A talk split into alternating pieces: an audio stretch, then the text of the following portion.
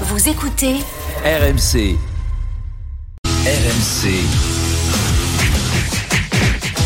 Bartoli Bastone. Il aura donc fallu attendre le début de la deuxième semaine de Roland Garros pour voir une affiche féminine à l'honneur lors de la Night Session. Après six premières soirées proposant des matchs masculins, honneur donc aux femmes. Ce soir avec le huitième de finale entre Sabalenka, numéro 2 mondial, et l'américaine Stephens, finaliste de l'édition 2018. En apprenant cette nouvelle hier, plusieurs spectateurs ont décidé de revendre leurs billets sur le site officiel du tournoi. Des centaines de places, toutes catégories confondues, se sont retrouvées sur le marché à partir de 75 euros pour la place la moins chère, en tout cas la moins bien bien placée. La directrice du tournoi, Amélie Mauresmo, rencontrée ce matin par Eric Salio, répond à cette revente de billets. Les billets ont été revendus, je pense. Je le sais. C'est pas, c'est pas trop un sujet sur les reventes parce que globalement tout a été, euh, tout a été racheté. Donc euh, ça veut dire que oui, il y en a sûrement qui étaient moins contents et puis d'autres qui ont trouvé leur compte. Donc là-dessus, on est, euh, je crois qu'on est square. Enfin, on est à peu près square d'après ce que j'ai compris. Donc voilà, il n'y a pas trop de sujet en fait là-dessus. Il n'y a pas trop de sujets. À peu près, juste avant l'émission, j'ai regardé sur le site du tournoi. Il reste encore plusieurs places si vous voulez participer ce soir à la Night Session. Hier soir, Onge Jabeur, la joueuse tunisienne, a parlé justement de cette revente de billets. Honnêtement, il est temps de changer euh, cette vision-là parce que euh, je trouve que les gens ne regardent pas forcément beaucoup de matchs féminins, mais ils jugent que ça sera un match nul. Mais finalement, c'est pas le cas. Il y a beaucoup de matchs qui sont extraordinaires. Donc j'espère, j'espère que ça va changer la mentalité de regarder, de donner de la chance pour vraiment ces femmes qui se battent tous les jours parce que honnêtement, on fait beaucoup d'efforts, on, fait beaucoup de sacrifices que beaucoup d'hommes ne font pas sur le circuit. Et j'espère, j'espère que le match, que le, le stade sera plein demain parce que il y a deux joueuses formidables qui jouent et ça sera un match extraordinaire. Donc euh, j'espère que euh, il faut donner de la chance pour pour ces filles-là, pour pour tous les sports féminins finalement.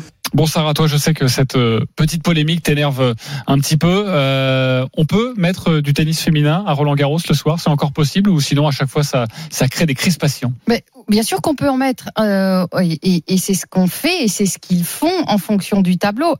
Après, à chaque fois qu'on mettra un match féminin, on arrivera à ce genre de polémique que je trouve totalement stérile c'est totalement stérile. C'est-à-dire que euh, on aura, on pourra pas à Roland Garros avoir autant de matchs masculins que féminins parce que le tournoi a ses spécificités que les autres tournois du Grand Chelem n'ont pas. Euh, je vais euh, déjà, on va mettre Wimbledon de côté. Wimbledon, il y a un couvre-feu à 23 heures parce que on est dans un village, parce qu'il faut pas de bruit et qu'il faut pas de lumière. Donc il y a pas de, il y a pas de night session. Mais on va remonter à la night session de l'Open d'Australie cette année entre Andy Murray et Kokinakis Effectivement, il y a eu un match féminin avant, et puis ils sont rentrés sur le cours à 23 heures. Ils sont sortis, il était 4 heures du matin. Il était 4 heures du matin. Est-ce que sincèrement, on fait jouer des joueurs à cette heure-là? C'est totalement absurde. Et eux, ils ont eu une polémique, mais monstrueuse, en disant mais comment comment fait-on pour faire rentrer des joueurs aussi tard Le directeur Craig Tyler, il dit bah, de manière, on changera pas. On changera pas. Les matchs commencent à 19 h On met un match de un match de femmes ou un match d'hommes en premier suivi d'un deuxième match. Mais eux, en Australie, ils sont en pleine vacances à cette période-là. Donc en fait, qu'ils finissent tôt ou tard, finalement, c'est une ambiance de vacances. Roland Garros, c'est très particulier. Roland Garros, aujourd'hui, le match commence à 20h15. On peut décemment pas mettre deux matchs à partir de 20h15. Et là, tu vas me répondre, j'ai plein de choses à te répondre. Pourquoi on commence pas plus tôt? Bah oui, pourquoi on commence pas à 19h bah Parce que si on commence à 19h, tu peux pas mettre trois matchs sur le central. C'est-à-dire que les détenteurs de billets à la journée ne pourront voir que deux matchs sur le central. C'est un parti pris, c'est ce que fait l'US Open. Pour tous ceux qui ne sont jamais à, Roland Garros, sur le cours Philippe Chapotrier, sur le cours central, aujourd'hui, il y a quatre matchs proposés. Trois, matchs, en day session et une match en night session. Voilà. Les matchs commencent à midi les matchs commencent à midi. Pourquoi on les fait commencer à midi et pas à 11h comme sur les autres cours? Parce qu'en fait... aujourd'hui, sauf aujourd'hui, c'était midi. C'était 11h parce qu'il y avait deux matchs masculins.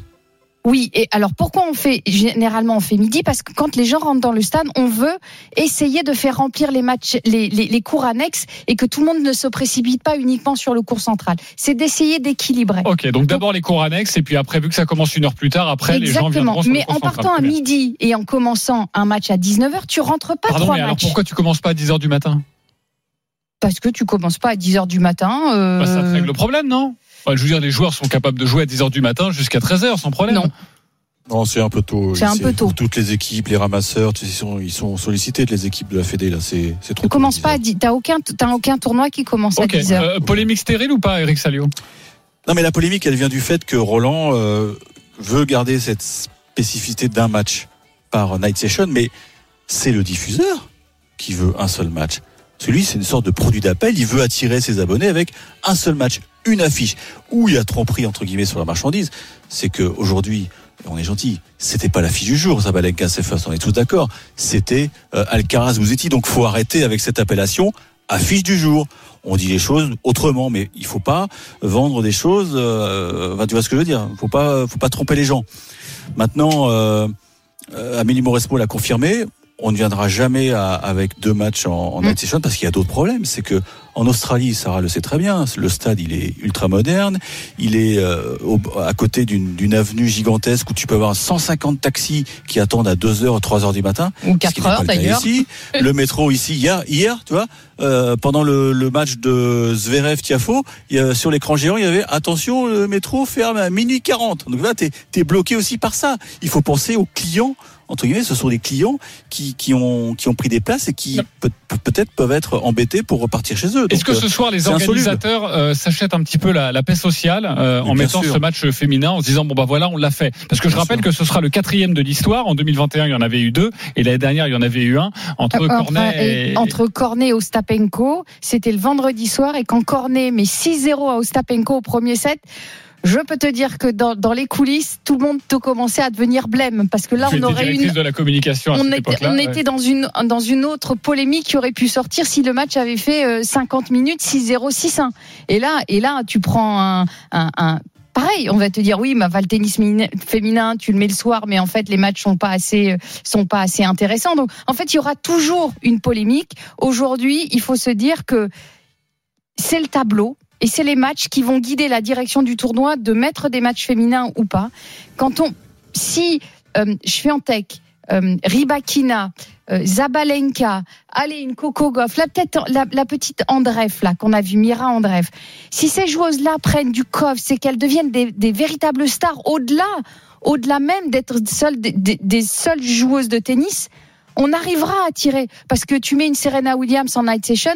Ça prendra peu Bah, importe C'était d'ailleurs la l'adversaire une Maria. Sharapova, une Anna Kournikova à l'époque, euh, une Justine Hénin, tu, tu les aurais remplis pareil. C'est que là, on est dans un, un- un petit déficit médiatique qui n'aide pas. Pour qu'il n'y ait pas de polémique, il ne faut pas de débat, il faut des stars. Voilà, et des stars dans Il le y a la tennis féminin. de Rapidement, Eric. Salio, Ouais, très juste rapidement. deux mots. Il y a une notion de spectacle. Quand tu achètes un, une place de ciné, tu vas pouvoir un film, tu vas pas pouvoir un court métrage. Là, il y a un risque que ce soit un court métrage. Ouais. Il y a toujours un risque que ce soit un court métrage. Bon, c'était important d'en parler, en tout cas, et de s'emparer du sujet euh, dans Bartoli Time ce soir. Merci beaucoup, Eric Salio. Euh, Tsitsipas, il en est où pour rejoindre Carlos Alcaraz? On en est encore loin, c'est le premier set. Ouais, trois partout, trois partout. Il était breaké, mais il, a- il est revenu à hauteur de l'Autrichien Hoffner.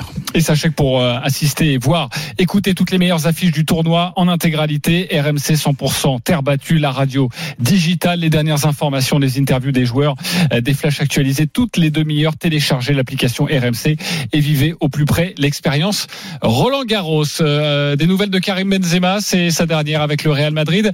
Euh, pour l'instant, c'est pas une très très bonne dernière, Timothée Mémon. Non, ça se passe pas très bien pour euh, le Real puisque le Real est mené 1 à 0. Un but d'Onai 107 il y a quelques instants qui est allé battre un Thibaut Courtois qui avait pourtant réussi un très beau premier arrêt mais qui dans un second temps a dû s'incliner à la faveur de ce but. L'Athletic Bilbao eh bien bascule dans la bonne zone puisqu'ils sont actuellement qualifiés pour l'Europa Conférence mais Karim dans tout ça eh bien pas grand chose pour euh, Karim Benzema.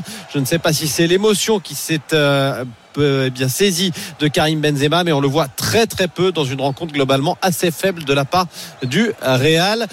Peut-être que la séquence émotion sera plus forte et plus intense à la fin du match. Ah, Merci beaucoup. On suit tout ça avec toi, évidemment, Timothée Mémon. 19h44, restez bien avec nous. La dernière partie de Bartoli Time, c'est l'événement. Pierre Aristoui, le coach de Nantes, le maintien des Nantais hier soir. Il est avec nous en direct et avec Sarah Pitkowski. À tout de suite sur RMC.